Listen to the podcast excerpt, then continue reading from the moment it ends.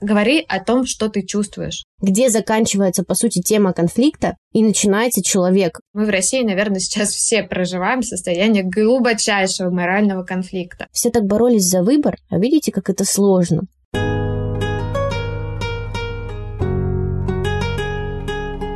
Привет, меня зовут Джу, и ты слушаешь подкаст «Сели, поговорили». Я маркетолог, пиарщик, наставник экспертов, но гораздо важнее, что я мама, жена, дочка и просто человек. Человек, которому в один день стало очень сложно разобраться, что делать, чувствовать и как жить. Я решила сесть и поговорить. О грустном, важном, деловом и не очень. С людьми и про людей. Здесь не будет политики, никаких можно и нельзя, только теплые напутствия о том, как помочь себе справиться. Сегодня мы сели и поговорили с Ксюшей Шугуровой. Она основатель агентства коммуникации Пиол. И я к Ксюше пришла за очень важным советом, который, как я думаю, спасет очень много отношений и нервов. И тема сегодняшнего эпизода «Как не поругаться с близкими» обсуждаем острые вопросы.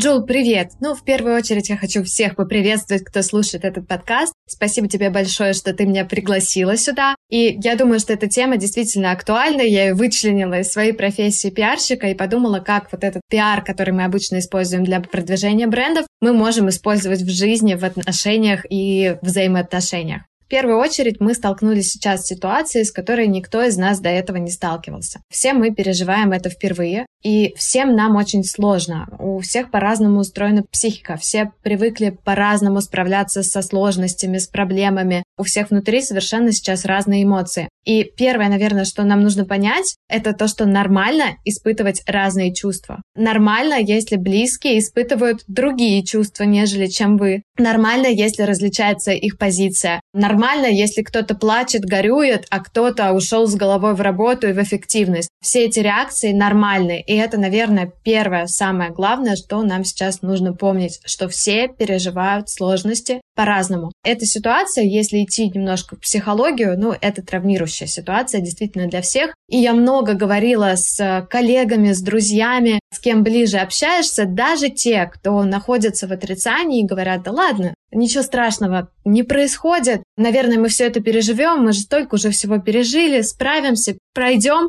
Потом выясняется при более таком глубоком, близком разговоре, что действительно люди все равно переживают. Защитный механизм, наверное, такой просто срабатывает, да? Ну да, вообще отрицание — это первая защитная реакция психики. Самая простая — это, наверное, сказать, что ничего не происходит. Вот если у нас за окном светло и светит солнышко, значит так везде, и не будем никуда погружаться. Психическая реакция. Что дальше важно помнить при общении, что люди могут транслировать одно, а внутри, в душе переживать совершенно другое. Мне кажется, что ты говоришь, да, о реакциях, и вроде все держат в голове этот момент, что нормально по-разному переживать. Но когда по факту сталкиваются, один человек там переживает, а другой это игнорирует, и в какой-то момент другого триггерит, да, что по-другому. Я просто замечала, вот я даже слышала от людей, которые говорят о том, что да, это нормально переживать по-разному, и потом парадоксально они же потом остро реагируют на то, что люди все-таки относятся к чему-то иначе. Мне кажется, вот это такой момент, где конфликт подступает как-то незаметно. Вроде ты и держишь эту мысль в голове, что это нормально, но когда доходит до дела, да, то оказывается, что почему-то не совсем. Ну, вообще хочется сказать о том, что мы в России, наверное, сейчас все проживаем состояние глубочайшего морального конфликта. Раскола общества. Ну, я говорю о тех людях, да, примерно нашего круга, о тех людях, которые будут нас слушать. И я уверена, что у каждого внутри просто все разрывается. Я вот 9 дней потратила на то, чтобы там сформулировать окончательно свою позицию. Что здесь важно? Мы никогда не можем предсказать агрессию другого человека. И мы за нее на самом деле не отвечаем. Ну, то есть мы не можем отвечать за реакцию другого человека. И здесь я предлагаю просто во всей этой ситуации единственная опора, единственное, что у нас есть, это мы сами. И вот если мы с собой внутри разберемся, потратим время, углубимся, да, почитаем, что нам нужно, послушаем людей, авторитетов, которых мы уважаем, попытаемся в ситуации хотя бы для себя, понятно, что правды нет, мы ее не найдем, да, но хотя бы для себя мы попытаемся принять какую-то позицию внутреннюю, принять свое отношение ко всему происходящему, принять свои внутренние ценности и посмотреть, что для тебя вообще в этой всей истории важно, проще уже будет общаться с другими людьми. Очень важно, да, начать с вопроса, что у тебя внутри. Это даже может быть важнее, чем то, что ты думаешь в целом, да, именно как ты чувствуешь себя сейчас с этим всем? Я думаю, что абсолютно бессмысленно обмениваться какими-то политическими фактами, знаниями истории сейчас. Потому что, если посмотреть, простой пример, да, западные СМИ и российские СМИ, любую точку зрения можно аргументировать множеством способов, тысячи разных способов, тысячи разных аргументов, но правда, она действительно где-то посередине, наверное, мы ее не узнаем никогда. BBC снимет фильм, скорее всего, да, о том, что происходило на самом деле, но до тех пор. И то посмотрите, что происходит с историей, как она стильно отличается в разных странах, как по-разному нам ее преподают. Ну, в общем, история ни разу не точная наука. Вот эта вот неопределенность, невозможность получить достоверную информацию, на мой взгляд, это, наверное, самая такая сложная ситуация, которую мы переживаем. Потому что человек, который думает, анализирует, человек с хорошо развитым критическим мышлением, он, в принципе, в состоянии различить такую самую яркую пропаганду и ложь, что-то более-менее похожее на правду. Но все равно мы сейчас все ставим под сомнение. И вот когда ты не можешь ни на что вокруг опереться, никакой настоящей информации получить, то ты должен опираться на себя и думать о том, что ты чувствуешь, что у тебя вообще внутри происходит, и с другими людьми говорить на этом же языке, на языке чувств и эмоций. И вот когда я коллегам сказала, что, ребят, вы знаете, для меня это важно, я чувствую свою ответственность в этом вопросе. И они тебя поддержали. Поддержали. И ушла вот эта вот агрессия и напряжение. И абсолютно мы потом в другом ключе начали с ними разговаривать. Ты сообщила свою позицию. Я так поняла, что негласно сначала вы эту тему вообще не поднимали. Всем казалось, что так будет безопаснее. Как вы все-таки начали вот об этом говорить? Мы вообще собрались для того, чтобы обсудить какие-то страхи, которые мешают личностному росту. Инициатива такая корпоративная, очень классная, на мой взгляд. Когда я работала три года назад, этого еще не было. Забота о ментальном здоровье сотрудников, вот так вот выяснять, что у них внутри. Да, это клевая тенденция. Да, да, да, на самом деле это очень круто. Я прям рада была это видеть, что не только в нашем digital мире все это происходит, но и в реальности, в корпорациях тоже. Прям было приятно мы собрались и обсуждали, ну, какие-то такие, знаешь, насущные моменты. Кто-то говорил о декрете. И мы заранее просто договорились, что не будем обсуждать страхи, которые сейчас связаны с можешь с ними не совпасть. Так может быть на самом деле и с близкими людьми, и даже с теми, с кем ты общаешься. То у меня вот такое случилось, что я поняла в разговоре с подругой, что мы по-разному на вещи смотрим. Меня это не оттолкнуло, знаешь, от нее никак, абсолютно. То есть я понимаю, что у нее там есть основания думать так, ну, я, наверное, трусливо несколько поступила. Я не стала выяснять, но мне было почему-то так безопаснее в этот момент просто сменить тему. Не знаю, насколько это правильно вообще. Я просто быстренько, знаешь, как-то свернула, переключилась, там что-то Савелий залагукал, и я куда-то туда ушла в эту сторону потому что ощутила какой-то внутренний дискомфорт и сопротивление сейчас кому-то что-то объяснять, убеждать, как-то дальше, в общем, усолить. Потом подумалось, что это было очень трусливо вот так свернуть, потому что я эту мысль гоняла, да, то есть она осталась у меня невысказанной. И, наверное, правильнее было бы просто как-то раскрыть, вот как ты говоришь, опираться на себя, рассказать просто о своих чувствах, что я чувствую по этому поводу, или вот почему я так чувствую, вот с этого начать. А мне показалось, или как-то стало страшно, и я просто, знаешь, так свернулась, и все. Ты знаешь, в этом моменте, наверное, главное не уходить вот в это вот обмен фактами. Сначала мне, конечно, было очень больно, очень грустно, что папа, вроде как родной человек, настолько обладает другим видением мира. Мы много ругались, много ссорились, много приводили каких-то аргументов друг к другу. Но с близкими людьми ты чуть по-другому все равно себя ведешь, чем даже с друзьями. Ну, конечно, там тебя особо ничего не, не ограничивает. Да, ты чуть больше можешь себе позволить. Плюс, конечно, позиция родителей, она всегда больше задевает. В сердце откликаются сразу вот эти всякие подростковые истории, всплывают, да, непонимание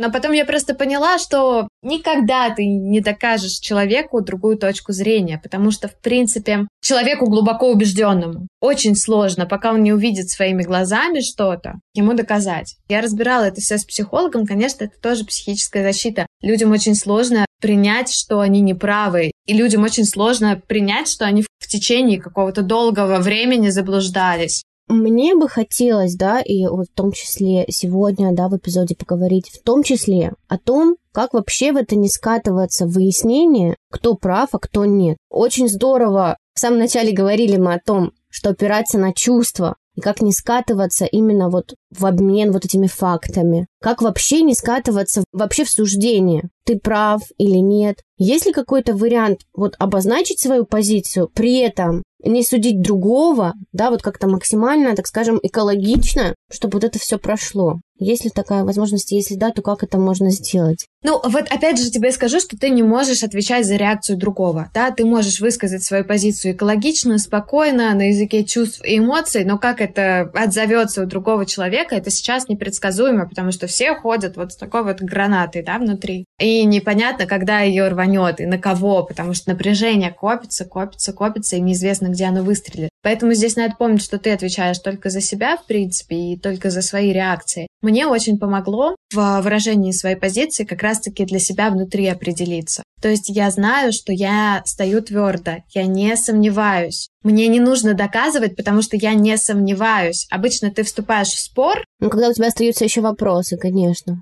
аргументами, когда у тебя остаются вопросы, когда ты сам не до конца уверен. Тебе как будто бы себя нужно убедить в том, что ты прав. Очень точно, потому что я за собой это замечаю. Когда проговариваю еще раз это кому-то, свою позицию, я как будто сама себя в чем-то убеждаю, потому что не могу сказать не то чтобы, что я уверена там на сто процентов, а вообще не уверена. Опять же, это к вопросу достоверности информации, сколько ее много, насколько сложно сейчас ее фильтровать. Поэтому, да, скорее всего, ты права, что это именно зависит от внутренней твоей убежденности, да, в чем-то. Дело еще в том, что если ты, в принципе, думающий человек, это обычно человек сомневающийся, да, что такое критическое мышление? Это ставить все под сомнение, задавать себе вопросы, но на это уходит сейчас очень много энергии, потому что очень много информации мы получаем извне, из разных источников. Вся телега в новостных каналах, разных причем, которые разные позиции транслируют. Мне помогло, наверное, в этом повариться несколько дней, первую неделю, наверное, всю. Очень много энергии я на это затратила. Но сейчас мне гораздо легче. То есть я для себя определилась, и мне стопроцентно легче. Как вообще в конфликтных темах, в этой и в другой, как сохранить мир, да, так скажем, в диалоге, в разговоре, как не ругаться, потому что сегодня эта тема одна в основном, да, она присутствует.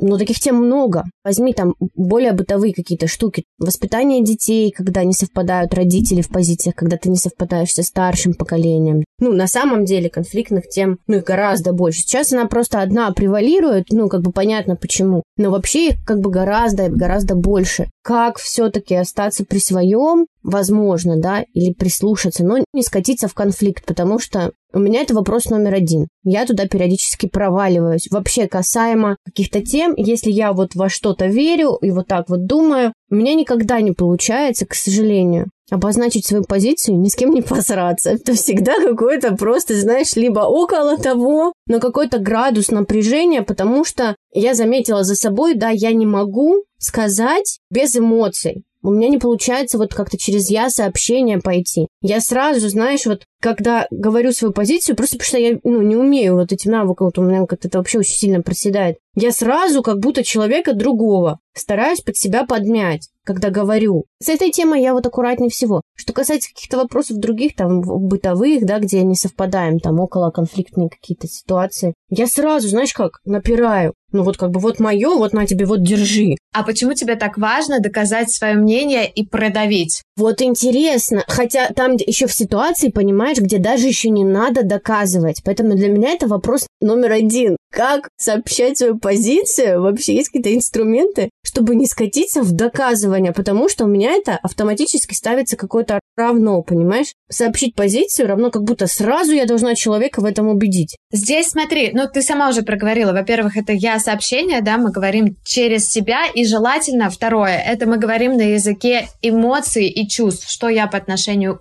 к этому чувствую. Можно сказать, да, почему я так решила, как у меня сложилась эта позиция. Ну, прям бросаться аргументами, вот касаемо той же вакцинации, да, такая тоже острая, спорная тема, даже не вакцинации. Вот, да, да, вакцинация, детская вакцинация. Даже не вакцинация от коронавируса, а вот этих вот обычных детских прививок, да, тема, которая всегда была, всегда исторически холиварной. Почему тебе так важно, что другие дети, прививаются они или нет? По сути, здесь нужно просто подумать о своей зоне контроля, о том, что ты можешь контролировать. В коучинге локус контроля такая штука называется. Подумай, что зависит от тебя. От тебя зависит здоровье твоего ребенка непосредственно. Твоего только ребенка. Вот это, мне кажется, очень важно держать в голове. Твоего. Вот это прям очень крутой совет. Сразу думать, что это ты контролируешь сам, правильно, тебе не нужно сейчас убеждать остальных, как им, по сути, поступать с там, здоровьем их детей. И оправдывать свой выбор тоже не нужно. И ты несешь ответственность за здоровье своего ребенка, а другая мама несет ответственность за здоровье своего ребенка. И каждая мама для себя принимает решение, каким образом ей ее ребенка растить, учить, лечить и так далее. Здесь очень много, на самом деле, разных мнений. Нету единой какой-то системы, да, кто-то вообще сторонник там только натуральной медицины, не дает таблетки, не дает лекарства, и это тоже позиция, и это тоже их выбор, и они несут за него ответственность. Вот, наверное, когда ты вступаешь в спор, в такой вот очень активный, пытаясь продавить свою позицию, ты пытаешься в том числе взять ответственность как будто бы за выборы. И контроль за других людей. И зачем, непонятно, да?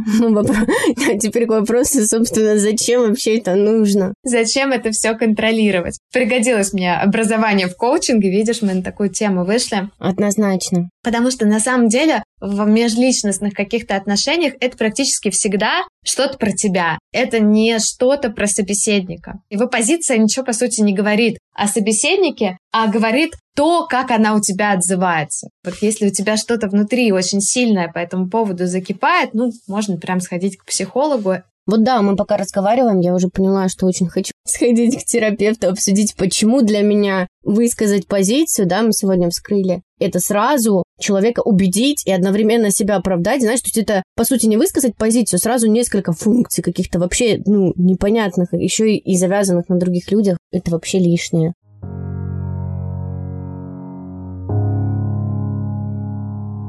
Что еще это может быть? Вот где потенциально можно ожидать опасности? Вакцинация, да, коронавирус. Во время пандемии тоже было очень много споров, там, насколько все это вообще сидение дома, да, насколько это эффективно. Какие еще потенциально темы вот или ты сталкивалась, вызывают? Что, что касается воспитания детей, воспитания, лечения? Абсолютно все.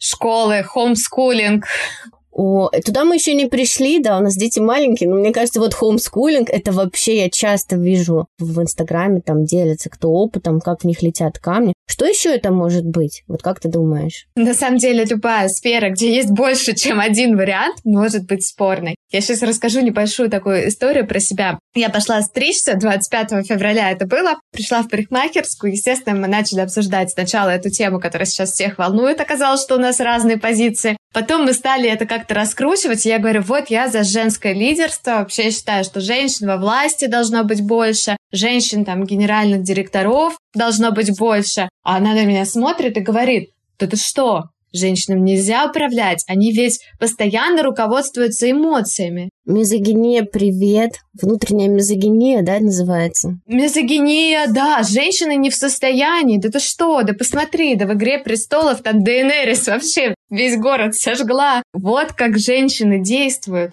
И знаешь, в этот момент я поняла, что, в принципе, наверное, есть люди, которые абсолютно в иных живут реалиях, чем ты. Вообще в других. Во-первых, это разница в возрасте, разница поколений потому что мастер, ну, она была постарше, она там была, наверное, ближе по возрасту к маме, к моей. Это разница поколений, это разница в воспитании, это разница в образовании, это разница в инфополе. Очень много факторов, которые влияют на формирование мнения. Мы ведь все думаем, что мы такие самостоятельные, независимые, критически мыслим, сами все решения принимаем, но в современном мире, да, вот этого инфообщества, это не совсем так. Мы все время в потоке, да, мне кажется, находим. Нас все время окружает, ты как стоишь, вокруг тебя вот это все летит, начиная там от каких-нибудь рассылок бабушек в WhatsApp с какими-нибудь новостями или там с днем цемента. Ну, грубо говоря, да, информация просто, она вылетает, какие-то инфоповоды просто отовсюду, там, где ты вообще можешь не ожидать. И ты все время стоишь в центре, и как будто мимо тебя это все летит. Я бы сказала, что, знаешь, вот с 24 февраля ну, я говорю про себя, наверное, про тебя и про наше окружение. Мы как-то вышли немножечко из пузыря, стали рассматривать разные точки зрения. Я там зарубежные СМИ читаю, ну, стараюсь как-то картинку составить больше, чем из одного или двух кусочков пазла. Но до этого мы как будто бы все были в неком таком информационном пузыре, потому что вот даже посмотреть алгоритмы соцсетей, ТикТок, Инстаграм, они ведь подкидывают нам очень умно, очень продуманно именно то, на что мы реагируем, то, что нам нравится, то, за что у нас цепляется взгляд. В принципе, из этого потом очень сложно выбраться, чтобы посмотреть, а что еще-то есть. То есть ты как бы получаешься ограниченным кругом своих интересов. И мне кажется, что в какой-то момент мы все стали получать только ту информацию, которая нам нравится. А это опасно. Потому что ты просто не имеешь альтернативы в этот момент. Соответственно, не имея альтернативы, не можешь более правильно, как ты сказала, картинку там собрать из большего кусочка пазлов для себя. Получается, теряется функция критического мышления тут когда ты потребляешь только то, что тебе отзывается. Поэтому у тебя звучала тоже мысль, в самом начале нужно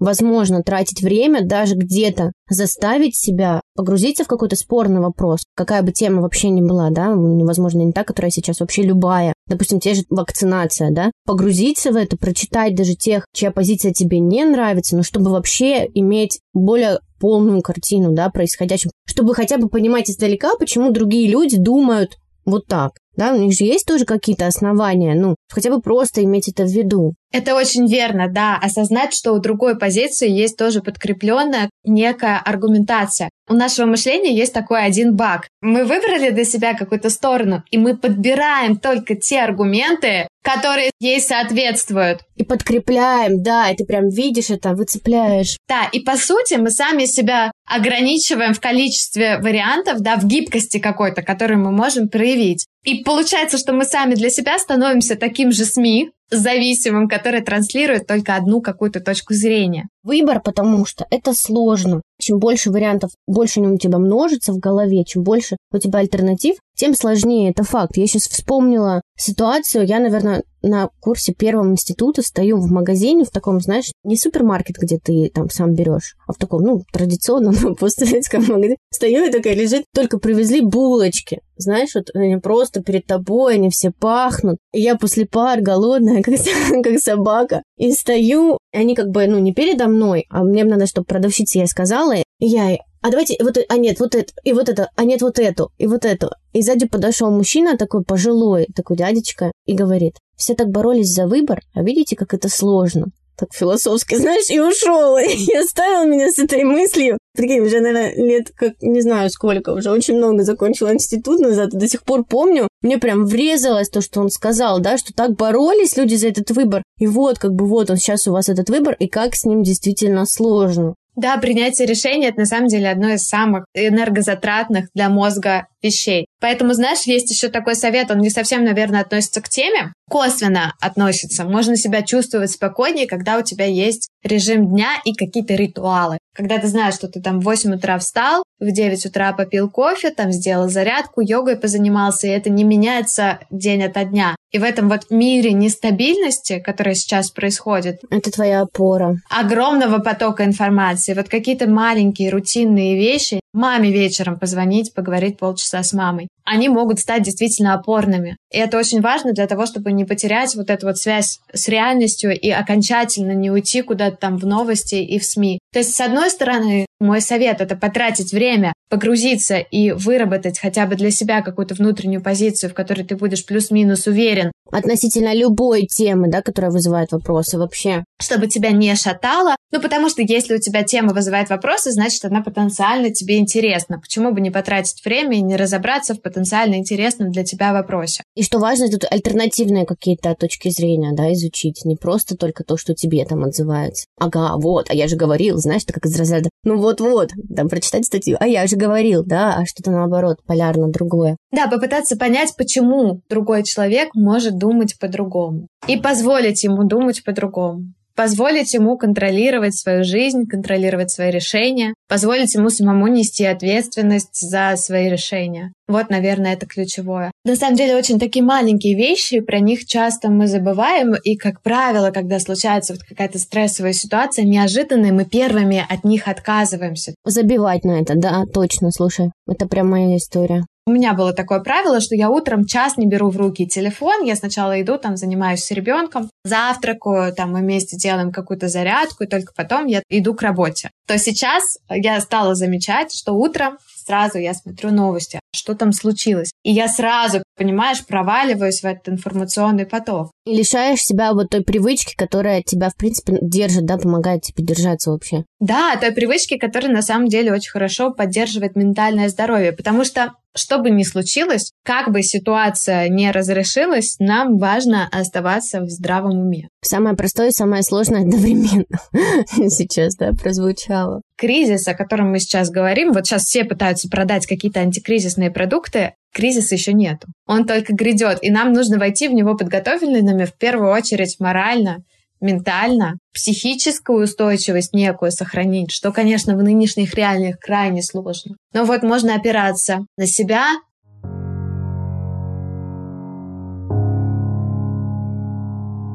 Вернемся, да, к коммуникации. Хотела тебя спросить. Темы примерно мы определили, да, что вообще это может быть все, что угодно, что вызывает у тебя вопросы, у тебя самого в первую очередь может стать вообще конфликтной темой потенциально, касаемо вообще любых сфер. Такой вопрос у меня. Если все-таки так получилось, что вот, ну, не вышло у нас через я сообщение, через чувства, там, опереться на себя, где это нужно. Если до конфликта все-таки дошло, он уже начался, как выйти из него? Вот так, чтобы не пришлось там разводиться, враждовать домами, закидывать друг друга яйцами. Как вообще его свернуть? Так, чтобы, знаешь, это и по самолюбию не ударило. Не в том смысле, что, ой, ладно, все, ты прав. Ну, чтобы это вот так не выглядело. Ой, все, ты прав, да, потому что это болезненно, когда мы все-таки соглашаемся с тем, с чем не хотим соглашаться. Как вот максимально экологично, в общем, конфликт свернуть, закончить, выйти из него? Все зависит от твоего оппонента, кто он, насколько тебе важно с ним вообще сохранить отношения. Потому что если это партнер, то, извините, можно и уступить, да? Один раз ты уступишь, один раз он уступит, и вообще-то это и есть залог нормальных гармоничных отношений. Если это какой-то, не знаю, левый знакомый, который тебе написал в директ, пять лет не писал, а тут решил высказаться по поводу прививок и так далее, то, в принципе, я бы здесь особенно церемониться и не стала. Тоже такие гибкие правил каких-то единых для всех нет.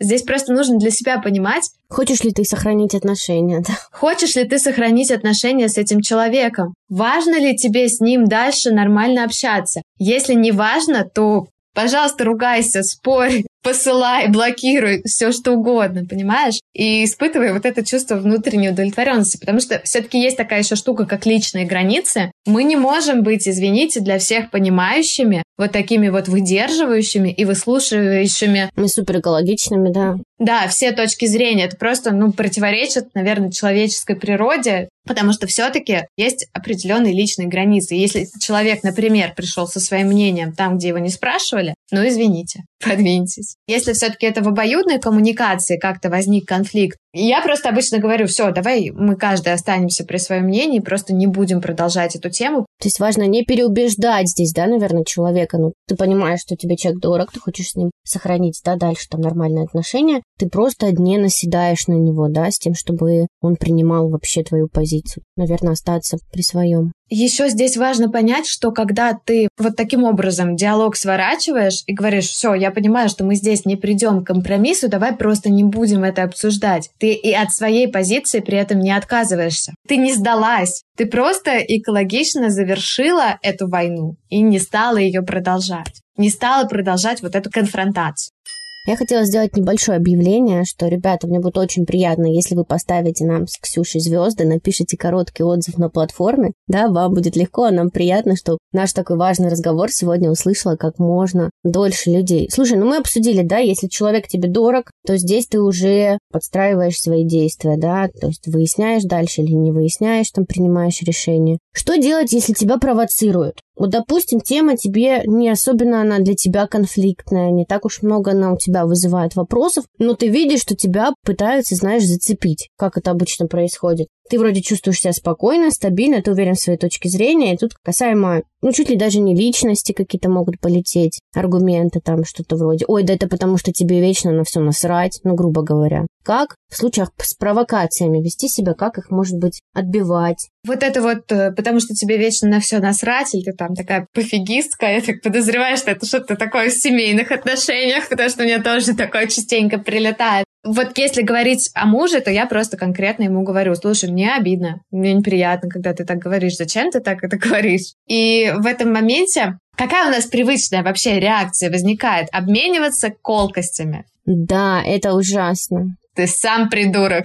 Ты там не убрала посуду, а ты не помыл пол. Да еще, знаешь, бывают колкости, когда гораздо глубже они идут. Вот это неприятно. Особенно не люблю, когда в одной ситуации, вот вы там, грубо говоря, ругаетесь из-за чего-нибудь, опять же, какой-нибудь посуды, ну, грубо говоря, очень, да, а тебе там человек вспоминает, что ты там себя как-то вот повел в какой-то гораздо более глубокой ситуации. Мне кажется, это всегда так неправильно. Выяснять это, когда люди начинают в рамках одного конфликта, начинают выяснять какие-то старые другие конфликты, и получается какой-то в итоге, ну, просто кошмар. Мне кажется, здесь очень вовремя нужно всегда остановиться и понять, о чем вы вообще сейчас говорите. Вот когда начинается уже срач, да, он уже начался, здесь важно понять, даже если вы ругаетесь там или обсуждаете что-то там на повышенных тонах, что это касается конкретной темы вот этой, а не того, что было неделю назад, месяц назад или два года назад, но человек почему-то, да, не может простить. Слушай, немножко по-другому думаю. Я думаю наоборот. Если мы цепляемся за какие-то бытовые мелочи друг к другу и начинаем вот так, как ты говоришь, все припоминать, то, скорее всего, у каждого из нас внутри есть какой-то неразрешенный конфликт. И есть какие-то действительно обиды непрожитые. Это просто нужно проговорить. Согласна. Может быть, но не всегда. Ты знаешь, иногда что-то бесит просто в моменте. Вот просто что-то раздражает такое действительно неглубокое. Я вот за собой замечала, что бывает такая подоплека, там, типа, вот я обиделась на что-то другое, а бесит меня разбросанные носки.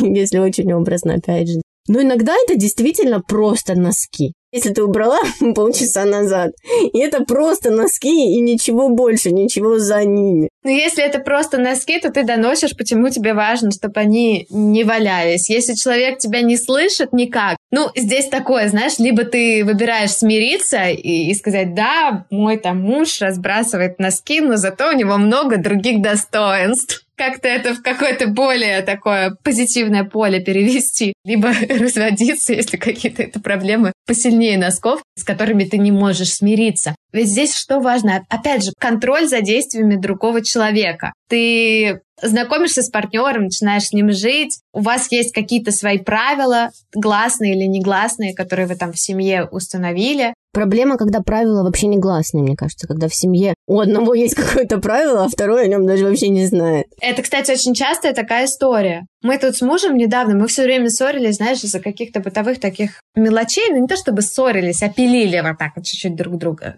Всегда казалось, что другой делает больше. Кто собаку кормит, кто кота, кто посуду в посудомойку загружает, кто разгружает, кто ребенку завтрак готовит. Ну, очень много же таких мелочей. Ой, относительно ребенка тоже, да. Кто мусор выносит. И мы просто сели и проговорили, слушай, я вот делаю вот это, вот это, вот это и вот это. Мне кажется, это как-то много. Просто обычно мы не замечаем, что делает другой человек. И когда он начал мне говорить, что вообще-то он там выносит мусор, что вообще-то он каждый раз за котом убирает лоток, коту меняет там корм и водичку, собака у нас еще есть, он ее кормит, чистит снег во дворе. И я такая подумала, блин, а правда, с его стороны это действительно много задач, много работы, которые я просто не замечаю. Поэтому здесь, наверное, мой совет был бы такой, замечать и все-таки разговаривать, обсуждать. Если вот что-то такое, какое-то мелкое не нравится, но оно все время зудит, попытаться как-то разобраться, Иногда, потому что действительно комфортнее, это даже проще просто с чем-то смириться. Ну, если ты понимаешь, что качественно это на твою жизнь никак не влияет, что это просто какой-то твой бзик,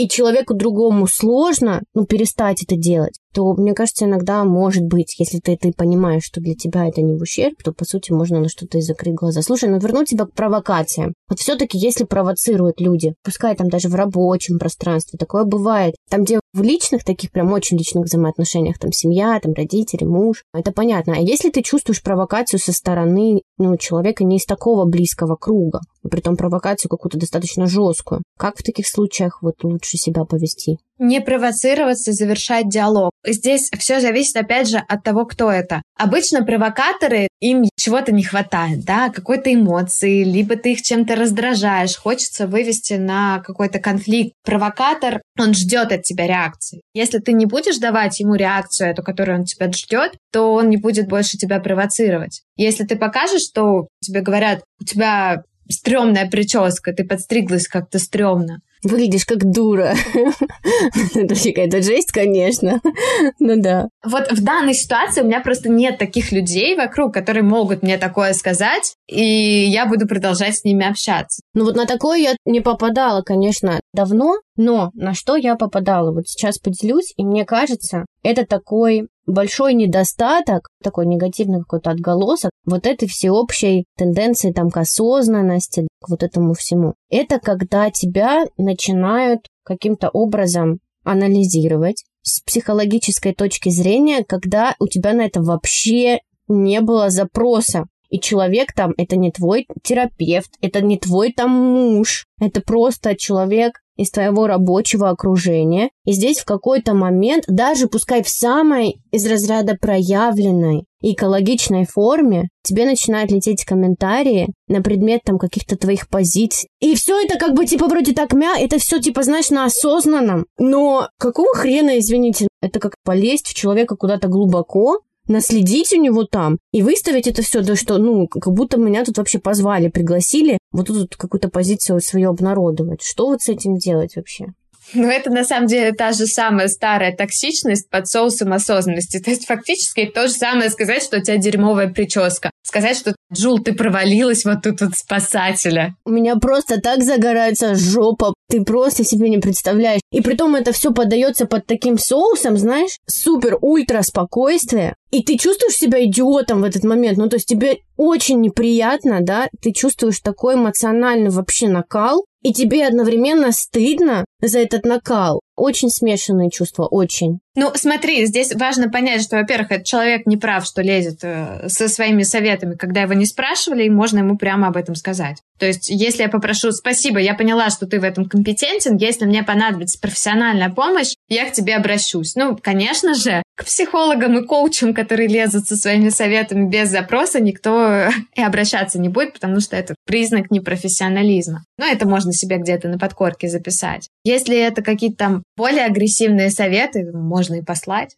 Ну, сказать, я не спрашивала. А если рабочее пространство? Если вот такой вот психоанализ начинается в рабочем пространстве... От клиента, например, тебе или от заказчика, там что-нибудь там, вы действуете из детской позиции, там, ну вот это вот. Как тогда быть? Здесь же у тебя однозначно есть стратегия сохранения отношений, потому что ты тут заинтересован, да, каким-то образом материально. Плюс, если заказчик в остальном, ну, как бы нормальный, ну, просто сегодня у него какой-то эпизод проявленности, какой-то осознанности какой-то включился, то вот как тогда быть? Если все-таки ты не хочешь посылать, ну, нет такой опции у тебя. Если ты хочешь сохранить отношения, при этом остаться во взрослой позиции, ты так и можешь и сказать. Не совсем считаю это уместным. Не готов с вами, да, это обсуждать. Да, не готов с вами это обсуждать. Давайте вернем наш диалог в рабочее поле. Или можно сказать о том, что, вы знаете, у меня есть психотерапевт, я с ним работаю, как бы мне этого достаточно. Давайте опять же вернем наш диалог вернемся к делу, потому что это так или иначе попытка установить контроль. Вот на мой взгляд, когда есть такие вот диалоги, нет места партнерству. Например, у меня такой принцип работы с клиентами. Я работаю как партнер, не как исполнитель, который бегает на задних лапках в попытках угодить заказчику, а как партнер. И когда начинаются вот такие вот попытки продавить тебя, подмять тебя под себя, да, это звоночек о том, что что-то не так в коммуникации. Наверное, может быть, ты где-то действительно провалилась немножечко в эту детскую позицию. Не в эти отношения сильный, сильный, равный, равный, а немножечко где-то прогнулась, промялась. Слушай, а отношения с подчиненными, потому что это интересно. Здесь у тебя позиция, учитывая рабочую ситуацию, ты немножечко выше, да, там по уровню ответственности, да, по своему функционалу, ну, по каким-то таким здоровым вполне вещам. Насколько это вообще уместно, например, со своими подчиненными вот такую тему поднимать? Потому что здесь как бы все равно, да, вы тоже партнеры, понятно, что твои подчиненные тоже партнеры отчасти, но все-таки, исходя из того, что разный уровень ответственности, да, там и всего-всего, немножко коммуникация сверху вниз, но ее невозможно избежать. Мне, по крайней мере, не встречались руководители, которые действительно умеют очень круто балансировать, очень круто. Ну, это прям единицы, вот прям мастерски. Ты понимаешь, что ты подчинен, и при этом на, на безмерном уважении все строится. Но было замечено и такое, что когда человек начинает немножко из-за вот этого сверху вниз лезть во всякие такие вот истории с психологией, позицией, как ты думаешь тогда в этом случае вообще подчиненному себя вести? Потому что ты заткнуть руководителя, да, если это твой работодатель, тоже так не можешь. Ведь есть разные стили руководства. Действительно, кто-то придерживается более авторитарных каких-то способов. Я директор, я сказал, значит, так и будет. Кто-то придерживается более партнерской коммуникации. Я, наверное, больше из таких, кто старается вдохновлять, заряжать и вести за собой.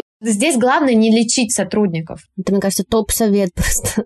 не лечить своих сотрудников. Юля, ты не права, ты вот здесь вот сделала вот так, ты ошиблась. Я как-то стараюсь на своем примере больше показать, что здесь можно было бы с клиентом поговорить не так, а вот так. Потому что, например, в этом твоем сообщении он мог увидеть. Я не говорю о том, что ты сидишь в позиции жертвы. Например, вот из недавних ситуаций девочка-сотрудница пишет клиенту, как думаете, с учетом закрытия вот этих вот СМИ, планирующегося, нам стоит ли к ним сейчас обращаться? И я ей не говорю, Маша, что ты там за херню написала? Я ей говорю, Маш, в этой ситуации, смотри, мы партнер, мы должны принимать решения. Клиент не знает, что ему делать в этой ситуации. Мы должны быть для него опорой, так как мы в этом разбираемся. Мы не должны перекладывать ответственность за это решение на него. Мы должны, как профессионалы, показать ему в коммуникации, что у нас все под контролем. И вот такие моменты не просто критиковать сотрудников, да, а говорить им еще, как можно сделать по-другому и почему это неправильно. То есть как-то поглубже вот эти вот ситуации разбирать.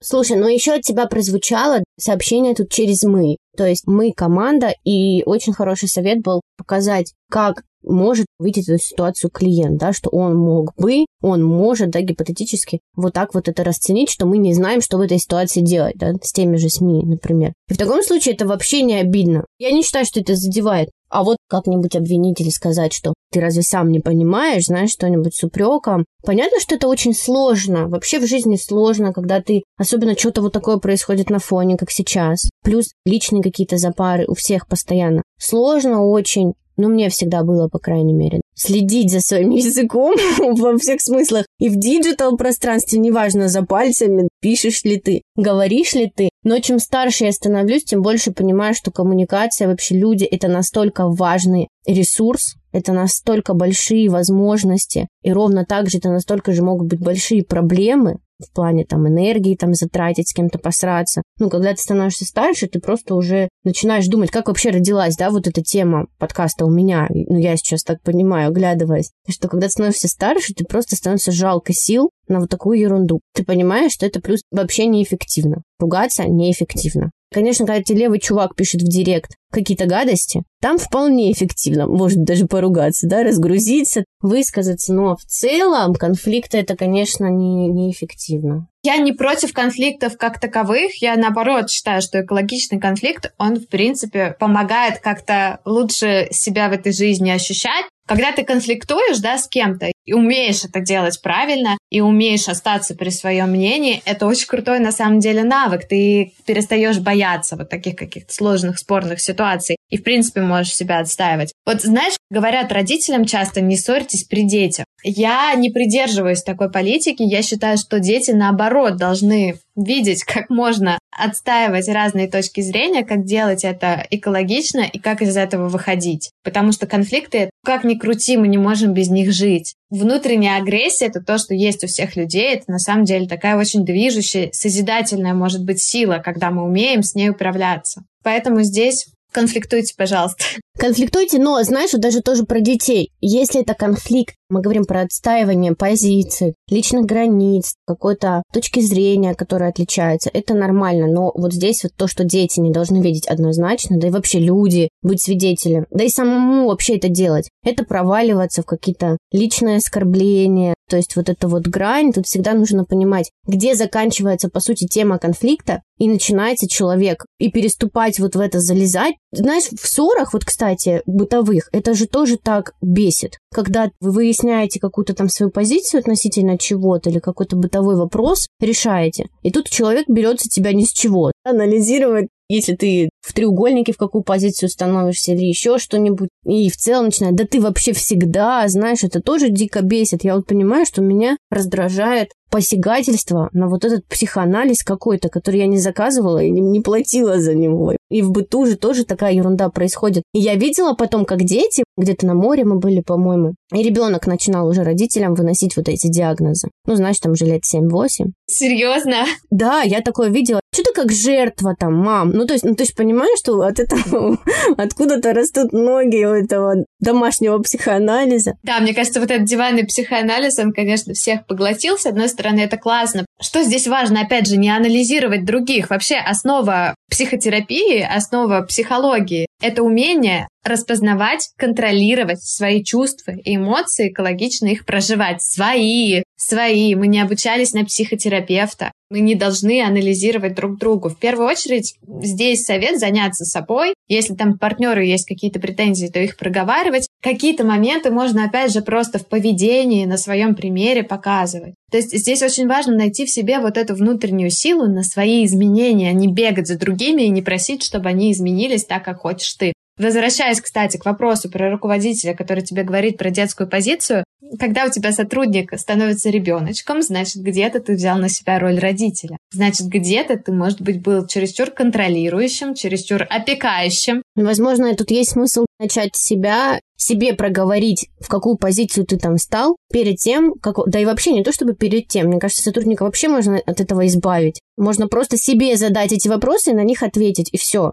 И дальше это никуда не нести, по сути. Здесь штука такая, что руководитель, он, в принципе, должен в такой некой метапозиции находиться над командой и смотреть вообще, а что в ней происходит. Люди себя так ведут, почему? А где здесь моя ответственность? Руководитель это вообще про ответственность. Я не призываю, да, чтобы отвечать вообще за все события, которые происходят внутри коллектива, но очень часто в 90% случаев поведения сотрудников, их какие-то ошибки, это в том числе в зоне контроля руководителя находится. Ты всегда можешь какие-то вот эти вот движения в коллективе отследить, и, скорее всего, ты их отслеживаешь. Я вот по себе знаю, был такой период, когда я своей команде как-то стала уделять меньше внимания. У нас не было, например, еженедельных каких-то созвонов. У нас как-то заглох чат. Естественно, что сотрудники стали искать где-то в других местах вот эту вот поддержку. И я увидела, что они там уже создают какие-то свои чатики. И вообще какие-то там пошли обсуждения такие нездоровые. Я просто проговорила, ну, ребят, а чего вам не хватает? Выяснилось, что людям просто где-то не хватает моей поддержки.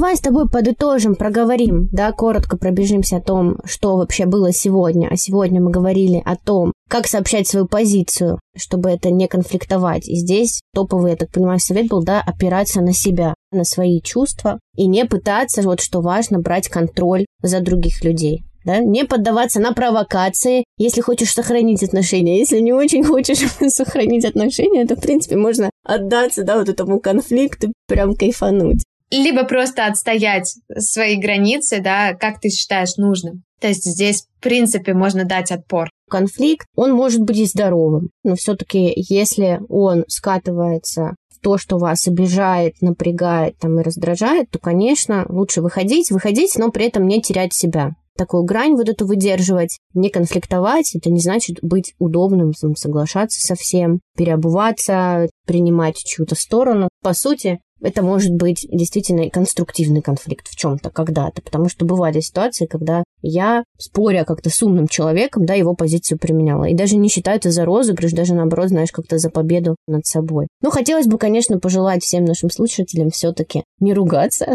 ну или хотя бы ругаться поменьше, да, ругаться конструктивно. Хотелось бы от тебя, Ксю, вот напутствие какое-то, как все-таки чувствовать себя сейчас я, наверное, скажу о том, что в первую очередь важно сейчас помириться с собой. Вот внутри себя найти вот этот какой-то мир в душе, найти какую-то свою точку зрения, найти какие-то вещи, Внутри это могут быть ценности, вовне это могут быть какие-то ритуалы, предметы, на которые вы можете опираться. То есть в жизнь внести вот эту некую стабильность, пусть она хотя бы будет в мелочах, пусть она будет вообще какой-то вот незначительной.